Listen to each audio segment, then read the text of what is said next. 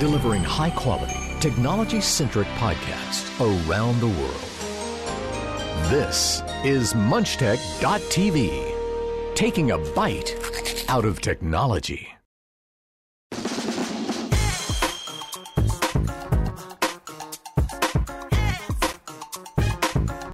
Hello, and welcome to episode 490 of the Two Techies for Saturday, December 14th, 2019. This is the show where we talk about the week's most notable technology news and stories in around an hour or less in podcast form. On this week's episode, when technology is real world problems, Apple loses a very senior designer and the issue with online subscription models.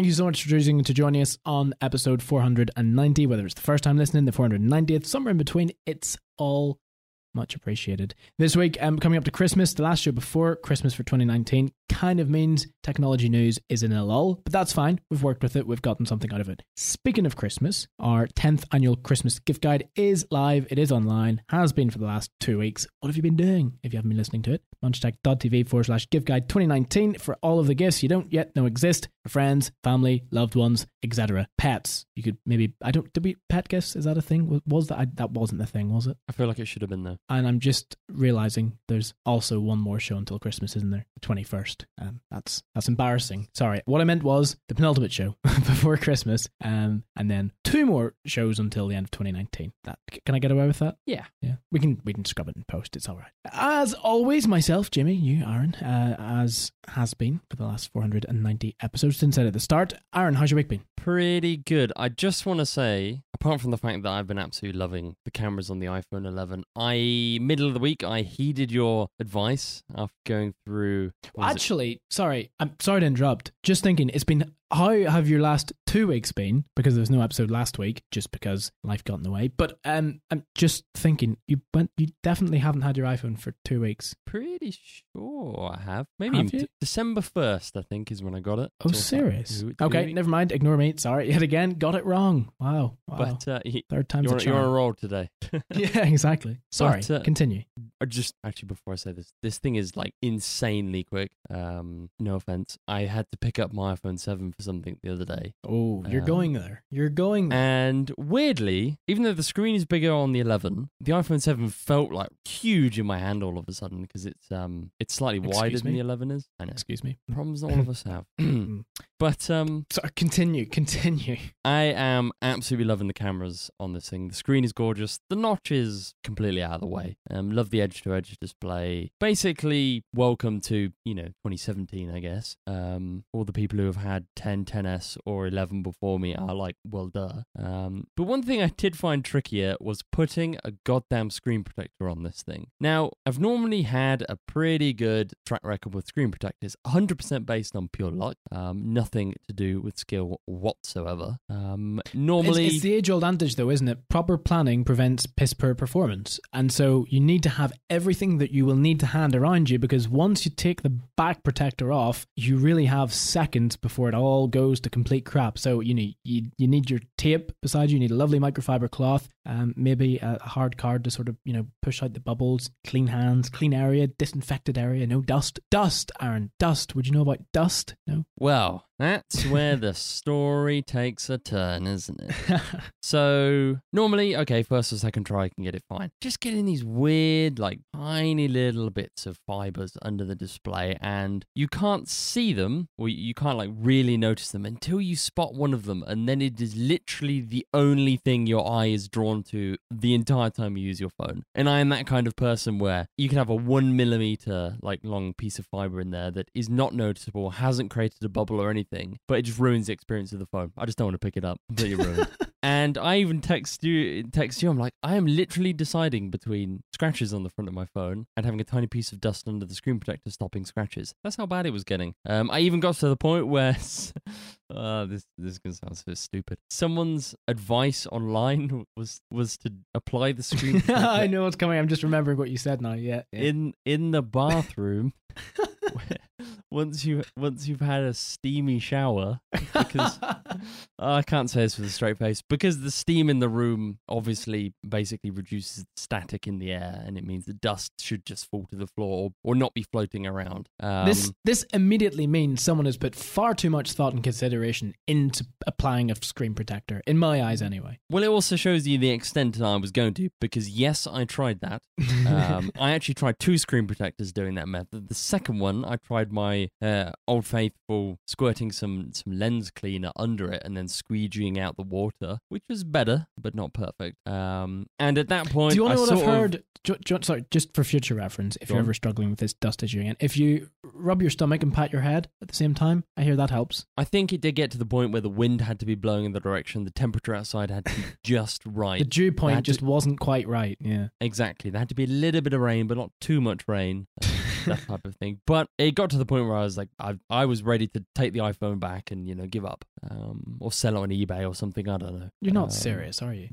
no, of course not. Maybe a little bit. Um, and then I finally, I think four screen protectors and five screen protectors in. These are all glass ones, but they're Amazon specials, so they're like five quid for three or something like that. Um, after like four or five of them, I heeded your advice and just went to the Apple Store, overpaid massively um, for the Belkin one that they put on there, and like 30 seconds later, walked out of the store with a perfectly applied screen protector, and completely wondered why I didn't just do that in the first place. Here's the thing, though, right? Okay, you say overpaid, and yes, okay, it is. It's more expensive than some of the screen protectors you get online. How much did you pay for the phone? Uh, what's this phone? Seven hundred and something. Did, did, you know what it was roughly? Uh, seven seventy nine. I want to say. Right. How much was the screen protector? Twenty nine. Yeah, twenty nine ninety five. Twenty nine ninety five, and you paid seven hundred and seventy nine for the phone. Yeah. Yeah. So you basically paid what three point eight percent of the phone's worth to protect the screen, which is the most vital component of the product. Yeah, Yeah. I can understand that. You all of a sudden you can justify that, right? Yeah, and to be honest, considering considering and the reason why i'm i'm i'm set on these screen protectors because i i've sworn by them the last well this iphone and the, the previous one um as- well no uh, no that's not true sorry it was just this iphone i have had the same screen protector on for the last three years of having this phone now. And only a number of weeks ago when um a family member has the same screen protector because i sold it to them again i should be getting commission. That's two i've got none but um for some strange reason they just find it very easy to break it you know to, to crack the screen protector. Actually i think they thought they saw something under it and started peeling away at it expecting they could just pop it back down. Didn't work. So went in got it reapplied. There's a, a lifetime warranty with these things so if it cracks or breaks man you just go and get a new one. That's cool. But i sort of give the whole how have you done that?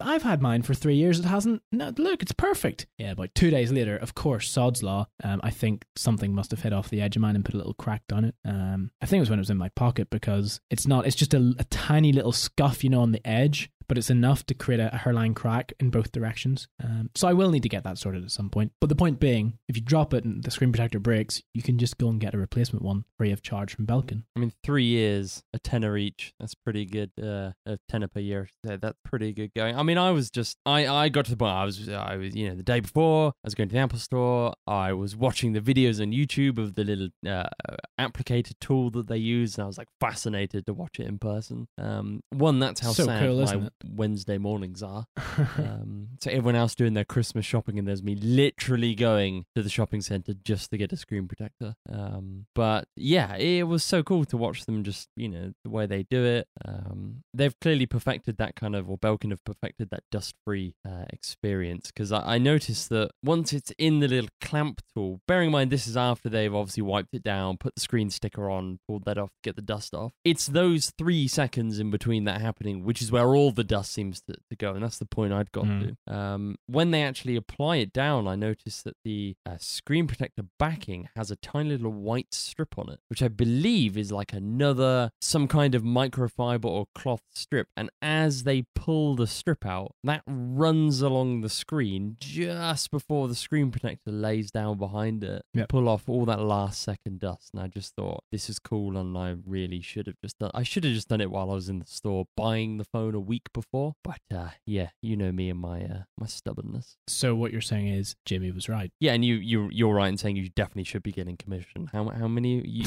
what have you made? Apple 60, 90 quid, something like that so far. well, Belkin Apple, yeah, same thing. Um, but uh, you know what? At the end of the day, if if you go in, you pay for it, and there is something wrong with it, they'll just put another one on. You know, at the time, if they say they'll, they'll literally ask, "Are you happy with that?" Mm, there's a bubble there. Oh, 100 percent. Yeah, you're right. Rip off, put another one on. Happy with that? Mm, it depends how you know. Most of the time, they get it right first time. If they don't, there's zero issue in uh, in getting another one. And as I said, well, a couple of percent of even the value of the phone probably worth it. Um, you know, people spend a lot of money on lovely cases, but what about the screen? But then again, the screens are getting tougher. Do you need that protector? I would say yes, but Oh yeah, and Maybe that's just I, I did I did read stories um, before I got the phone that people saying I think because the iPhone 11 I don't know if this applies to the 10s as well. Apple did something where it's meant to be less shatter prone or something like that. Mm. Um, what it has in turn meant is it looks like it's slightly softer glass or something. Um, so you end up with a lot lot more of those, or you, end up more easily with those tiny little kind of hairline scratches. Yep. Um, and obviously, if you if you look at a lot of jeans, you'll notice like right above the pocket um, is often like a stud or something, um, or some kind of belt loop or something. As you kind of put the phone in and out of the uh, in and out of your pocket, you, you're very likely to at least scratch it on something there. So Did- yeah,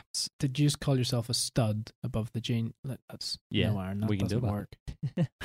you know what I mean. There's little gold Yeah, yeah, yeah, sticky yeah, out yeah, things yeah. that no one's ever quite worked out what they're there for. what they're for. Yeah, yeah, yeah. Sure, gotcha, gotcha. Um, So I mean, right enough. So made made sense then for you to yeah. Oh, 100 percent. I uh, I would definitely go and do that again. It's actually a slightly nicer screen protector. I love the way you can t- tell it's a slow news week. By the way, We're spending Um, so long talking about a screen protector. we're, we're like it's like the first time we've ever seen a screen protector, and we're totally amazed by this thing. Mm. Um, in in prior years, I've just been able to go and get the Amazon cheapo special, and it's kind of thick, um, just because you have a home button. Whereas on this one, obviously, your home button is swiping up from the bottom, so having a really thick piece of glass is super noticeable when you run your thumb over it. Oh yeah. Um, and the Belkin and one would is it also um, would it would it cause some sort of um delay in sort of the, the point at which the phone recognizes your no maybe not maybe I'm just making that in my head Mm, I didn't notice that, although it being the first screen protector I put on, I can't say I would have known what it was like without. Yeah, Um, fair enough. But yeah, the the Belkin one seems to be like half the thickness and taper slightly of the edges, which is just super nice. But yeah, enough screen protectors. I'm sorry. so basically all you had to say without going through the entirety of the story was Jimmy was right Essentially, yes. I'll take it without further ado we'll go to the quick news A Silicon Valley startup has completed what appears to be the first commercial freight cross country trip, say that 10 times fast, by an autonomous truck, which finished a 2,800 mile run from Tulare, California to Quakertown, Pennsylvania for Land O Lakes in under three days. The trip was smooth like butter, or in this case, 40,000 pounds of it. Plus.ai, a three year old company in Cupertino, announced the milestone on Tuesday. The safety driver was aboard the autonomous semi, ready to take the wheel if needed, along with a safety engineer who observed how things were going. Microsoft is planning to kill off its Wunderlist app. On May the 6th, 2020, the software giant originally acquired Wunderlist more than four years ago and has spent the past two years building out its To Do app as a replacement. Quote, We've been working tirelessly to ensure our new app, Microsoft To Do, feels like a new home for your lists, explains Microsoft's Wunderlist team in the blog post. We've stopped releasing new features and big updates to Wunderlist, so as the app ages, it's become more difficult to maintain. As technology continues to advance, we can't guarantee that Wunderlist will continue to work as it should, or as we'd like it to. Microsoft is now closing off its Wunderlist services in May 2020, and it's recommending current users switch over to its To Do app. BMW in early 2018 decided to begin offering BMW customers CarPlay access for a subscription fee rather than a one time fee, requiring BMW owners to pay $80 a year to use CarPlay after the first year of owning a BMW vehicle. How many more times can I say BMW? No other car manufacturer that offers CarPlay charges a monthly fee. This change was understandably unpopular with BMW customers. Prior to the subscription fee, BMW charged a one time $300 upgrade fee. Given the negative sentiment over the subscription charges, BMW is now changing its plans. According to a spokesperson that spoke with the British site Autocar, BMW will now offer CarPlay for free for the lifetime of the car on all models that have the latest connected drive infotainment system installed. And finally, AirPods are set up to have an amazing holiday quarter, and a new research note predicts that they will soon overtake the $4 billion quarterly revenue that Apple saw at the peak of the iPod in 2007. Asymco published a research note this week looking into the potential quarterly revenue from Apple's wearables, home, and other category. While last year was when Apple Watch surpassed 4 billion in revenue for the quarter back in the fourth quarter of 2018, now it looks like it may be the AirPods' turn. They note that it's tricky to tell exactly what the revenue of any individual product in the wearables and home category is since Apple doesn't break out the numbers, but by estimating watch revenue and subtracting it from the total category figure, you can arrive at an estimate for AirPods.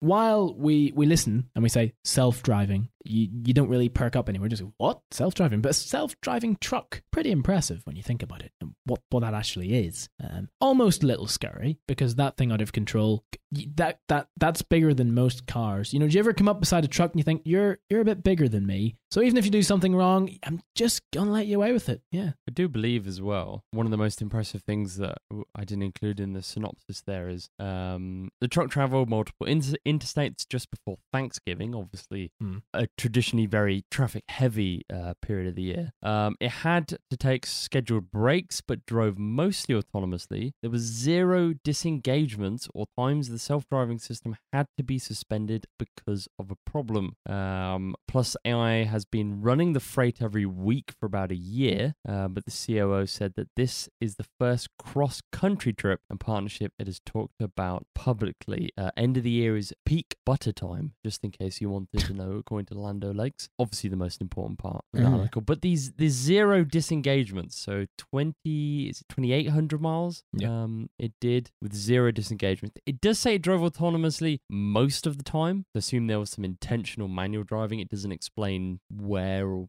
uh, why. Um, but all the time it was running autonomously, which does sound like most of the trip, it was running fully autonomously, which is super impressive. And as you say, both a little bit creepy. and scary, but seems to be okay. It's I worked so it- far. I think it shows you just how close we actually are to this stuff becoming a reality. Yeah. We've been so wrapped up in um, kind of the self driving software that Tesla delivers. And I was reading about a an, an accident that happened like a week or two ago. And, and it's like that Yeah. still feels so kind of far away um, just because of issues. But then we're, we're, we're reading about, and they say they've been doing it for, you know, 12 months at this point. This is the first time they've, they've kind of talked about it uh, publicly. So, like, this stuff is going on around us. Um, and I think in the freight industry is where it's going to really make that huge difference because, as bad as it sounds, and this is kind of the reason I think a, a lot of kind of pick and place warehouse staff have potentially or are potentially or have been potentially replaced, is because obviously you have to pay humans, which is, you know, a big thing. But there's also that they make mistakes, they have to take breaks, you know, all that kind of thing. Whereas a self driving truck could just, you know, start to finish all day, all night, just keep going. Um, which I think in this day and age where if you order something, you want it now type thing. We, we, live in a world of, we're, we're so used to the, the one day shipping or same day shipping on things like uh, Amazon that we're, we're increasingly putting more and more pressure on the delivery systems. Um,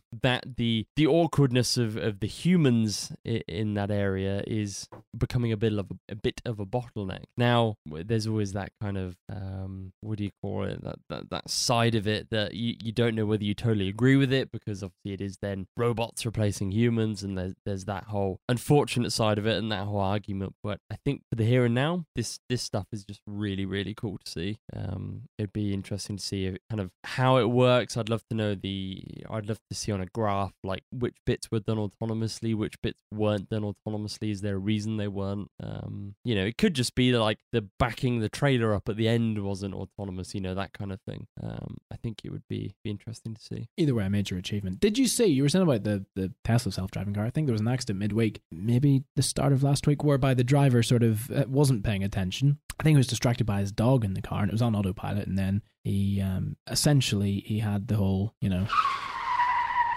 Didn't the one the one I read? Didn't he crash into the back of a stationary police car? yes, yeah, Which, like, of all things to crash into, yeah. Well, that's, that's the worst luck, isn't it? Really. yeah, not not that one's not great. Mm.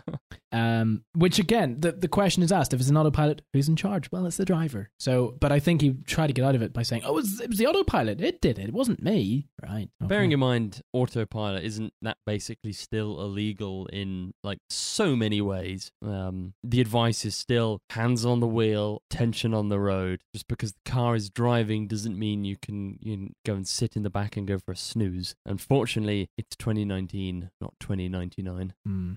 yeah, exactly. Fair enough. Wunderlist, which I mean, that's not an app I've really seen or heard of for quite some time, but it's still around, but not for long. This, I don't know why, but when I read this headline, I was like, I'm sure I've read this headline before. And I saw a few people say that. I'm pretty sure this is like the second or third time Microsoft have tried to put a date on this uh, replacement. Now, the Microsoft To Do app has been kicking around for a couple years now. Um, there was sort of this lull in between. I remember when they said they were going to can Wunderlist, but at the, at the time didn't have or barely had a replacement for it. Um, it, as you say, bit of a, a blast from the past when it comes from a name. I remember when I used to love Wunderlist, and I think the only reason I, I stopped using it is brief period Apple reminders app. You know, as as bad as it was, kind of pre iOS 13, um, it did the job, and then I've since become a huge uh, Things fan. I always wanted Things back in the day. Um, it's it's an app that's been around on the Mac for years, and obviously came to the iPhone and iPad as well. But it was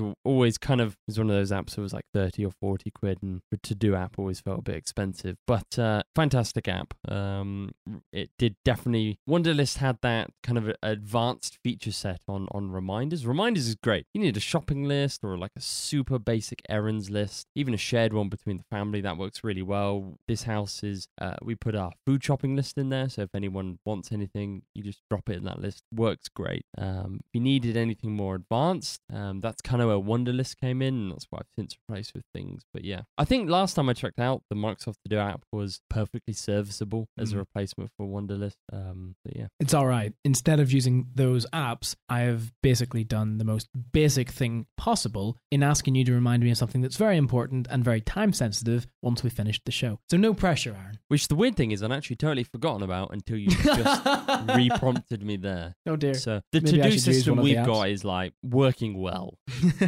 uh, Bayreich Motorworks, as uh, as I will call it, because you called it BMW nine times. If you're Wait, counting. say say that again. is it what Bayreich Motorwork? No, Ba- Bayreich Motor? no. No. Go, go ahead. Surprise me. I believe it's Bavarian Motorwork. Oh, yes. Pretend I said that in English. In English, it is, but I'm talking about German. Oh, you see? Oh, Sorry, I forgot that you speak fluent German and your German accent is on point. Did you not know that? That's why I was so confused because you were still speaking English. Bayreichen Moten work. I, if if, if Oh, someone knows the correct pronunciation, please do let me know. Send us a, a clip and, and we'll play it on next week's episode. I'm so sorry to all the all the Germans out there that we are I think offending. that's right. I'm nearly sure. Anyways, Bavarian Motor works in English. Yes. Okay. All I'm saying is because you said it nine times. Anyway, no longer monthly fee for CarPlay. That was the biggest ludicrous scandal, really. Eighty pounds or eighty dollars per year to have CarPlay, a, a free service on other cars. Okay, I'm not saying it's necessarily free for the car manufacturer to implement because Apple probably charge a licensing fee But or whatever. is. I don't understand, but, but I mean, this is a premium car manufacturer uh, versus you know other. And I'm not saying other cars are, but you know what I you know what I mean. You're paying a premium for the car, and you have to pay even more for technology that other cars come with by standard. Didn't really make Bearing sense. it, bearing in mind, I'm pretty sure this is still the case, but the way CarPlay works is it's literally all run off your phone. The only thing the infotainment system has to provide is some kind of video input, and a screen and a GPS module. I think that's optional as well because I think you'll just use the phones otherwise. Jawohl. Like that's it. There's no reason. There's no data that has to be provided. There's no. There's nothing that requires a, a yearly subscription, let alone a three hundred dollar upgrade fee as a one-off. But I mean, how do rich people get richer? You know, it's this type of Jawohl. thing, isn't it? Jawohl. Jawohl. Mhm. German, no? speak- I was about to say you trying to speak German again. Ich weiß es nicht. Oh, you know what you're that means? so D- no, no, no, no, no. Do you know what that means? I do. I do. Weirdly, I don't speak German. Do you know what Ich weiß es nicht means? I do not. Enlighten me. I don't know. Touche is what I say to that, which is no, it, French. it, it literally means I don't know. I know. That's what I'm saying. oh dear. Let's move on. AirPods, um, uh, t- Again, quarterly slow news week. yeah, exactly. We're trying to drag it out here. Uh, AirPods uh, quarterly sales of four billion dollars. That's huge. That's absolutely huge. I don't know if it's just me because I purchased It's just you. AirPod. Oh, okay, it's just me. I obviously, well, I've had AirPods Pros for a month, if even, or whatever. But, right, stop flexing on us. But you have, you've two pairs. Don't know what you're talking about, mate. Uh, yeah, exactly. So yeah, but I have noticed more people with them now than what I did before. I had. Maybe it's just me because previously, even when I was like, "Whoa, AirPods, that looks a bit daft," and I I thought that myself. Rude. Um, but I wear them now, so I'm one of those daft people. It's all right. They still look daft. It's just you can wave at them now. no wonder why you're waving at them, right? um, I I'm totally with you. Well, when I think when they first came out, when when I first started wearing them, it was like it was the weird thing to wear. Well, when you Um, purchased them, they really were, you know, the the weird thing to be having in your ear. But now, I mean, it's just not as weird. but you do uh, you do see them everywhere. It was the same with the Apple Watch. It was very odd to see an Apple Watch in the wild, and now I don't think I've been probably served by any uh, customer representative in any shop over the past few years that isn't wearing an Apple Watch. It's Um, funny that, isn't it? Yeah. they they just seem to be everywhere. Um, I think the interesting so the, the four billion dollars was a, was an interesting number, but I think the, the most interesting thing was that they're now at that's now the same if or if a correct guesstimate that's the same number that the iPod hit at its peak. And bearing in mind, we always have looked at or did look at the iPod like this huge huge device um, when it comes to sales numbers, and here we are like one of Apple's tiniest categories is now reaching peak numbers, and and this is you know in 2007 the iPhone was being launched, so obviously wasn't what it is today. Yep. Um, the iPod was Apple. Apple made the iPod. That's what they did. Um, to most people, you know, what, a lot of people will think of Apple as the company that makes the iPhone today, um, or makes the iPad an iPhone. Um, it- unfortunately, the Mac is still, you know, forgotten about annoyingly. Um, but that was the iPod back in the day, and it, it's so interesting to see like a, a- a product that we look at as boss, it's vastly popular, it, it is a very small proportion of Apple's numbers every year. Is one increasingly becoming a bigger proportion of said numbers, and two, just 13 years ago, you know, their biggest device, one of their most historic devices, it is now potentially reaching those numbers. It's pretty crazy. Mm.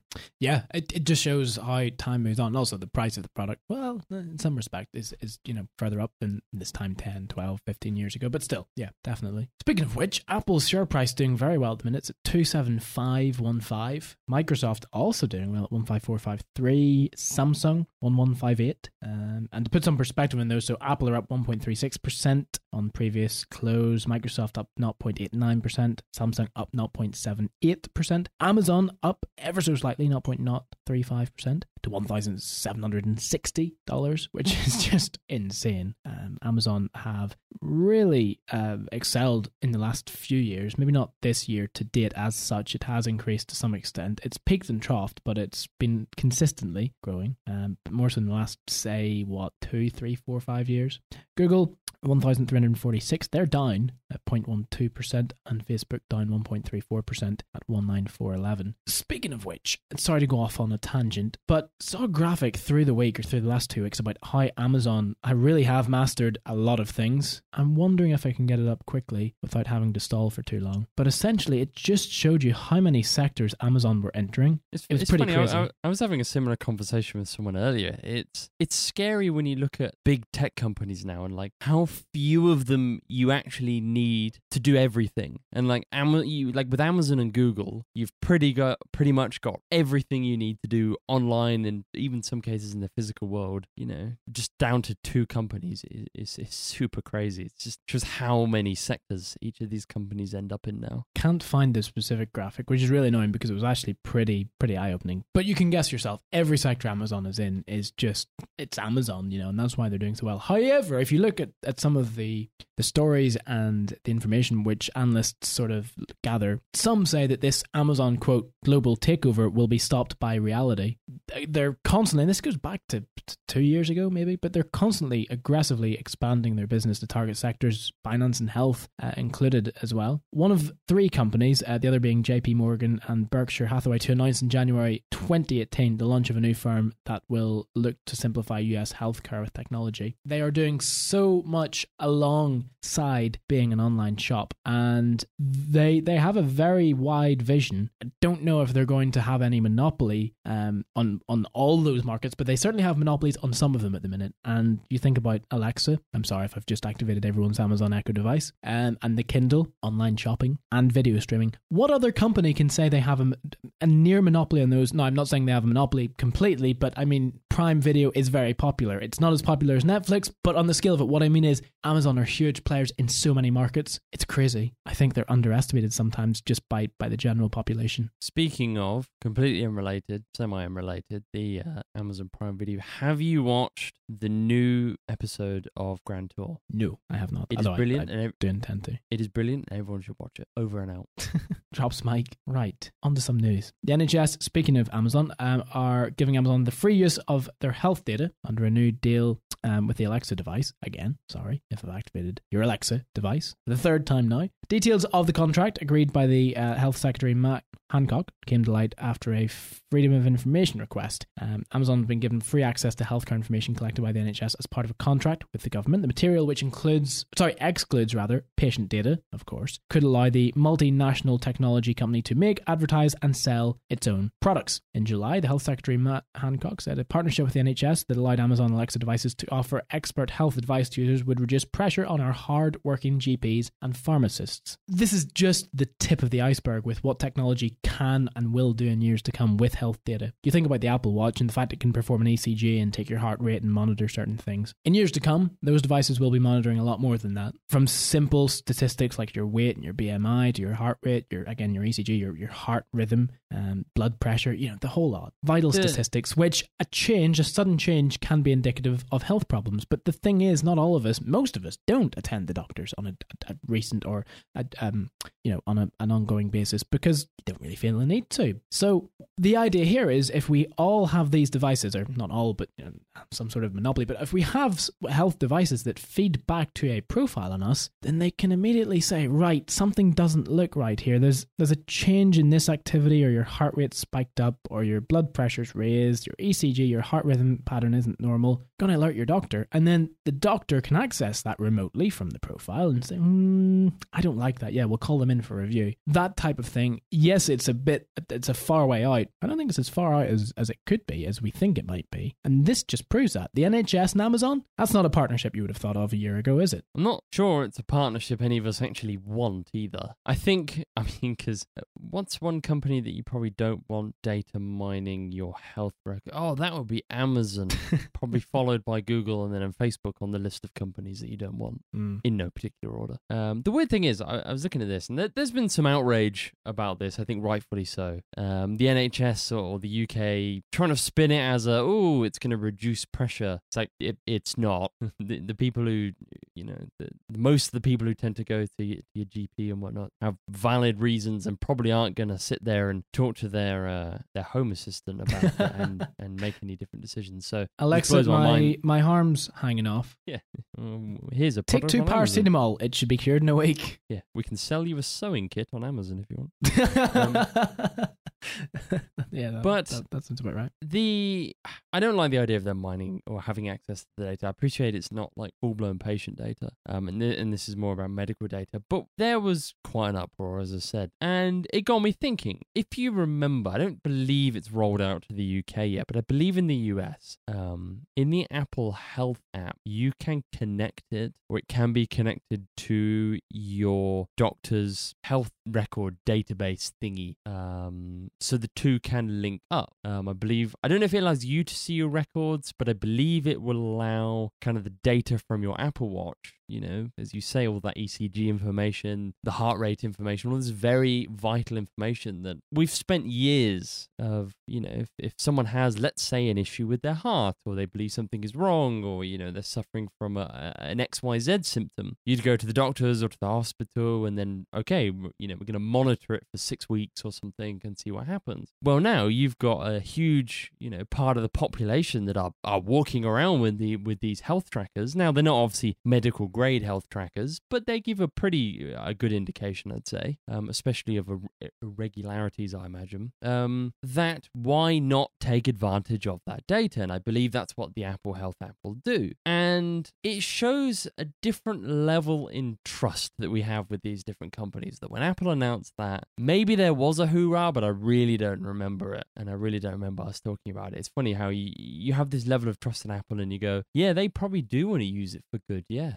Um, that, that's, a, that's a, you know, an advantageous thing uh, to us. Whereas Amazon come along and do it, bearing in mind they're not actually going to use your individual No, no, no, no. uh, patient data at this point, and we're, we're all like, "Whoa, hang on a minute." Um, it's just, it just, it's funny seeing the complete opposite reactions to these two companies who live in the same sector or similar sectors, but we've we've built up trust with one and not so much trust with the other one. Um, I th- I just thought seeing the the reaction and kind of my own personal thoughts was uh, was quite funny. Honestly, I and, and I would be very conscious of any privacy related thing. And, and yes, what could be more confidential than your health data? But the fact that it's anonymous, the fact that there's no identity. I mean, I it couldn't could it do any harm? it's not we have to remember is when you when you look at kind of tech deals and tech companies and this type of stuff when this type Mm. of stuff happens you can't look at the here and now what they're doing if that makes sense okay so we've got over the threshold and they've got access to the data. At the moment it's anonymous. It's this that and the other and it all looks pretty good. Yeah. okay what happens five years from now? Okay what happens when amazon runs into a little bit of trouble and they need to sell stuff and you know you have to look at the okay w- what are all the things that can go wrong with this? How can this information be abused in 5 10 15 years time? Yeah, yeah, fair enough. like i think we're always sold you know because that's the whole point of pr they have to put a good spin on this. Um you know how can we spin this to look good with the general public um and you, you really do have to just see through that and see the other side of it Hmm. Yeah, it, it's it's catch twenty two, isn't it? 100% but in order for this technology to develop in any way, the, the data has to be available for the companies to use. But then it's what companies would you want to have that data? Ultimately, I, I mean, you, you can say I trust company A more than I trust company B, but I don't trust company B as much as I trust company C. But realistically, they all have the potential to keep it safe. They all have the potential to screw up. Exactly. Uh, track record in this case, I don't think accounts for anything because they've never had anything quite as significant. Right, they've had your location history. That's mm, yeah, but not something you know. uh, Who cares where you've been? That's that's where you've been. I mean, it's not where you are. But your health data. That's not. You can't just rewrite that. That that is, and it's it's individual and very personal to you. the other side of it is we're pretending that Amazon going to handle this all poorly and like, oh no, our information is stored with Amazon. It's like, but we're sitting here pretending that our information being stored with the NHS has a great track record of not being hacked or stolen or broken into, and that their systems that are probably still running on like Windows XP or something. you This know, is a, so- well, you, you say that exactly. This is a company that is still running 2,300 PCs on Windows XP, and that was reported back in July of this year. That's more than five years after Microsoft stopped providing support for the operating system, and two years after the WannaCry cyber attack, they still have more than 2,000 computers running it. So 4.7% of the machines in July ran it ran XP, despite Microsoft having ceased support for the software in 2014. the funny thing was, the government signed a 150 million pound deal with the vendor, an upgrade deal, uh, which was a key commitment, obviously, to, to upgrade all devices to Windows 10 by the 14th of January 2020. So we'll be able to actually figure out whether that happens within the next month, and that's a date at which Windows 7 support ends as well. But yeah, as you say, it, it's one thing saying, right, well, maybe don't trust Amazon, but NHS has been hacked multiple times. They're running software which is flawed very badly for security. Okay, yes, they've striked a deal with Microsoft to keep support going for them and them only, but still, kind of shows non committal efforts to really not worry about privacy, right? Would it be safer with Amazon? Hmm. Yeah, kinda. I mean, it's yeah. We, I think when you look at NHS funding, it's obviously such a hot topic at the moment. But the NHS has a finite amount of money, whereas the money they need is a lot larger than that. Yeah. Um. So I imagine compute what the com- software the computers are running and and whatnot is like. Well, what they have to do is save people's lives, and you know, money goes into that first at that point. Yeah. I mean, you know what? This the, the only thing this could do. Well, uh, sorry, no, not the only thing. The hopeful thing, the positive potential here, glass half full thing this could do is help health devices become more intelligent and give them some sort of baseline to compare and contrast against. The other side will not think about it too much, but yes, the information could be leaked, and if the NHS, when providing the data, don't properly anonymize it, that could be a bigger problem. There's the two yes and buts. On that note, this is coming from a company, and we will move on shortly, a company that earlier in the week was singled out by tax transparency campaign group Fair Tax Mark as the worst of the big six US tech firms for avoiding tax by shifting revenue and profits through tax havens or low tax countries. On a revenue of 960.5 billion and a profit of 26.8 billion dollars, Amazon paid just 3.4 billion dollars in tax. We're singling Amazon out. Every company's at it, but supposedly Amazon are the worst for it. It's not legal, but it's not morally right. But that's that's where these loopholes exist, and that's why accountants are are hired. But just worth noting. Speaking of one of the big six US tech companies, Jony Ive has left Apple. It's official. game designer Jony Ive's disappeared from their leadership page, signaling an end to his time in Cupertino. He originally joined Apple in 1992, led the design team from 96. Last day was a bit of a mystery. The June press release originally announced his departure and said that it would occur later this year. Some would say Ive checked out of Apple product design a long time ago after being distracted by the design and construction of the company's new spaceship headquarters, which could be a thing. And I think when it was reported, the, the, the tech community went, oh, what's going to happen? But realistically, yes, Jony Ive led the team the design team was not just Jony Ive. So the ethos that Apple has was was basically construed within that design product design team. It wasn't just Jony Ive himself. And yes, I'm I'm, I'm not saying um, he, he didn't play a major part in it, but I am sure that those he worked with are just as capable of doing the the same thing. There's a team, not just one, right? Yeah, I think obviously Jony Ive left an amazing legacy. Um, we'll all remember the the him and Steve Jobs days, and you you you read about and you hear stories that are slowly coming out over the past few years um, of kind of the amazing things that, that they they both uh, both ended up working together and and how kind of tightly knit they were. And obviously, since 2011, um, around then, Apple product design has been in a weird, you know, it was in a weird state. Um, not to say Apple product design has been perfect over the years. Anyway, um, you can go back to even when Steve was alive and when Apple was quote in its heyday, um, and they've made questionable design decisions. But more and more over the past kind of five six years, there have been questionable design decisions. Um, see the MacBook, see the Mac Pro. Uh, you can look at various number of things there and, and see kind of questionable design or, or, or kind of where it, the the tip of form over function really did come to uh, come to a head. Um, and it seems like Apple is kind of getting back on a track. Obviously, next week, I believe this week we should see the uh, Mac Pro arriving in people's hands. Um, obviously, YouTubers have already got it, and it looks awesome, but also super functional at the same time, um, which is something we haven't been able to say about Apple in a long time. But as you say, this isn't going to make much of a difference. Jony Ive, I don't think he's checked out, but had checked out. You're right. Obviously, he and a few others have cultivated that excellent design team there that will be more than capable going forward and uh, and leading that team. It'll be interesting to see kind of what the next five years years uh, pans out like, especially when it comes to products like the iPhone, uh, the iPad, and the Mac. Um, the iPhone kind of due a design refresh at some point. We know Apple kind of do that two or three year cycle with the phones. Uh, the Macs get a little longer as well. But yeah, I am um, like I say, huge legacy. One of the most revered designers ever. Um, he'll always be in that conversation. I think when you look back in the history books of you know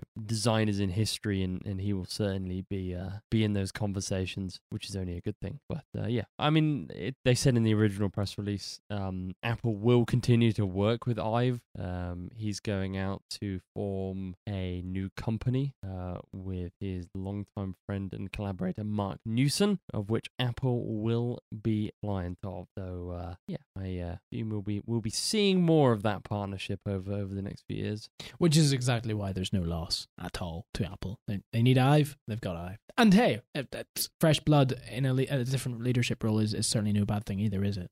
100%. What can be a bad thing is overzealous subscription models, which just might not work as more and more enter the market. YouTube, for example, has been pushing the matter for premium. So much so that users are getting very disgruntled, and some are saying, well, I might just pay the money just to get rid of the annoying pop up ads that Google are sending almost daily. They've decided to place pop up ads in its own YouTube app for premium subscriptions. It's slightly acceptable at first, but Google has also decided the, uh, the advert should spam you to death, sometimes full screen with no option to permanently dismiss them, so you see them all the time. I think you said, Aaron, you're, you're starting to get a bit disgruntled over it too, aren't you? Honestly, just the most irritating thing ever. Like, I really want to put together a list like best of 2019, and in my head for weeks now, I wanted a I wanted the title to be best of asterisk 2019, and then the bottom I wanted a and worst of, and literally in my head, the only thing that's been in there is the YouTube apps. The YouTube app on the Apple TV is literally the worst app I've used in years. It is an interface from absolute hell. Google decided in their infinite wisdom that they weren't going to use the native controls that literally everyone else uses. Um, that they were going to write their own native controls, which I mean, I'm I, I have no idea how you meant to use them. Um, you you touch the remote and the YouTube app freaks out. Um, obviously the Apple TV remote being a touch-based remote, everything is a little more difficult anyway. But Apple have made these excellent tools that just work, and everyone else uses them. Even the likes of Amazon use them, who are, f- who are famed for designing their own interfaces whenever they literally can. Um, so that app is pure hot garbage. And bearing in mind the YouTube app that launched with the Apple TV, the new Apple TV, was fine. But no, they decided to replace it. And here we are with the hot garbage YouTube app on iOS and Android devices that literally, if you pause the video, if you change app for just a split second, if you minimize the video, if you do any of those things, you'll get a pop up because do you want, do you want a trial? if you start the app up, do you want a trial? If you go to your subscription page, sure you don't want a trial? I can give you a trial if you want. every page, every video, every time, every, just oh, it's so frustrating. And YouTube is not wearing me down to a point where I'm just gonna sign up to this because I want it to go away. No, it's wearing me down to a point that I'll just delete the app and use the web interface because ad blockers work on that really well, even on iOS. um, that's the point. It's like, okay, so I'm currently watching ads supporting creators at the expense of getting so absolutely frustrated and stupid pop-ups. But it's getting to that point where the stupid pop-ups are going to work in literally the opposite direction, and I'm just going to ad block everything again, um, even on my mobile devices, because this is so irritating, and it's like a bigger problem I have with the web these days, and a lot of people have with the web. That you go back 10, 15 years, I think even when we started the show, you navigate the web, and it was at a point where people wanted to put content on the web. People made videos for the fun of making videos, and great, okay, they can make a little bit of, of money on the side. That's fantastic. Uh, reading a blog was nice and simple. There were lots of blogs around. It was the big thing, sharing content, great. 2019 or, or going on 2020, and we're at this point on the web where everything has an ulterior motive. To get to any website, you've got to dismiss the cookies policy, you've got to close their bloody newsletter sign up, you've got to, no, I don't want a trial, no, don't send me notifications, no, I don't want to sign up to your email list. Like it's like trying to fight through just to read the article. You get all the way to the article, and then you realize you have to pay for it, you know, which is fair enough. But it's like just just navigating the web these days, videos, text content, whatever, feels like an absolute uphill battle. Like the amount of stuff, like I say, that you have to close or, or battle your way through just to get to this one simple thing you want to look at or watch or read is ridiculous. Um, I'm appreciative that browsers like Firefox and Safari allow you to permanently stop websites from asking you about notifications because that got super annoying. Um, I wish I could like, or one of these ad blockers, I wish would come up with a way of like perma blocking. I appreciate cookie policies as a law. It's the most annoying thing ever. Mm. Um, can we just get rid of all these newsletter signups and these pop-ups and just like I just want I just want the web to go back to being nice, simple HTML. JavaScript is amazing and you know like half my job is built on being able to write JavaScript. JavaScript for good is great, but it feels like JavaScript is one of those things that's just been abused absolute evil these days. Um, I hate it. I hate what the web is becoming. Um, I wish we could do more about it. Obviously, it just relies on a change in ethos slightly, but it's just so irritating. Just pop up, sign ups, and this and that and the other. And this goes beyond YouTube, like I say. This this this goes to everything. Um, yeah, just super irritating.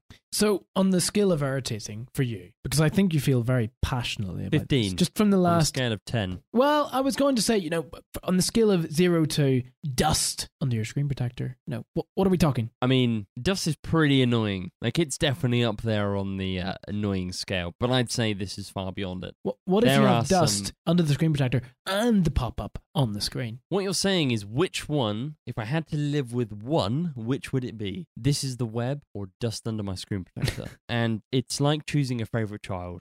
Um, you just can't. Fair enough. I Yeah, this but this isn't just a YouTube thing. I think YouTube have just highlighted it. Google have highlighted because it's such a big and ubiquitous service. Who who hasn't used YouTube in the last month, for example? I'm saying month. I'm being quite liberal there, but you know, uh, and, that I think is probably the point. It's more noticeable with YouTube because it's YouTube, um, and they are going all out on it, and they're being too far. Is that a sign that people aren't signing up for the the premium service? well, I mean, the fact they keep pushing it, yeah, I think they're just trying to annoy people into it more than anything. Mm. Seems to be because I mean, if it was working for them, they wouldn't need to, to force the issue so much, would they? Get the point. I, I, is this the state of the web in 2019? Is it going to change, Aaron? As a as a and and, and I know you're not one to blow your trumpet. As a senior front end web developer, is this going to change? No.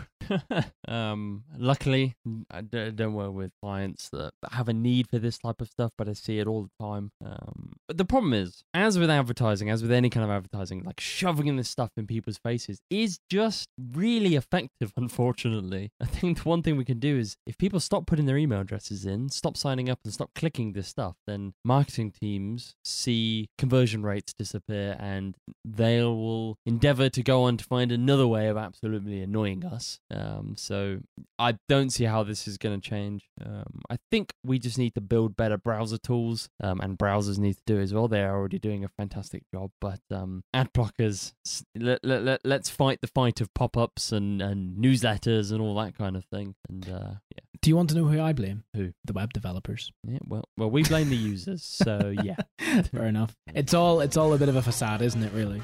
hundred percent. Yeah. Nothing's going to change overnight. That brings us to the end of episode 490. Thank you so much for listening from wherever in the world. As it says at the start of the show, and it means it. We we are around the world, and that's humbling. For more information on the show and for more episodes and to, to listen on your mobile devices, munchtech.tv. We have a newsletter, munchtech.tv forward slash newsletter. For the gift guide, you've another episode to go. Munchtech.tv forward slash gift guide 2019. We'll see you back here, same time, same place, next week on 491. Until then, you can listen to our interview with Steve Wozniak, munchtech.tv forward slash was, and again, as I said, our newsletter, munchtech.tv forward slash newsletter. I sadly don't know how to say goodbye in German, but I do know how to say it in Spanish. And so I'll leave you on this. Adios. Bye bye.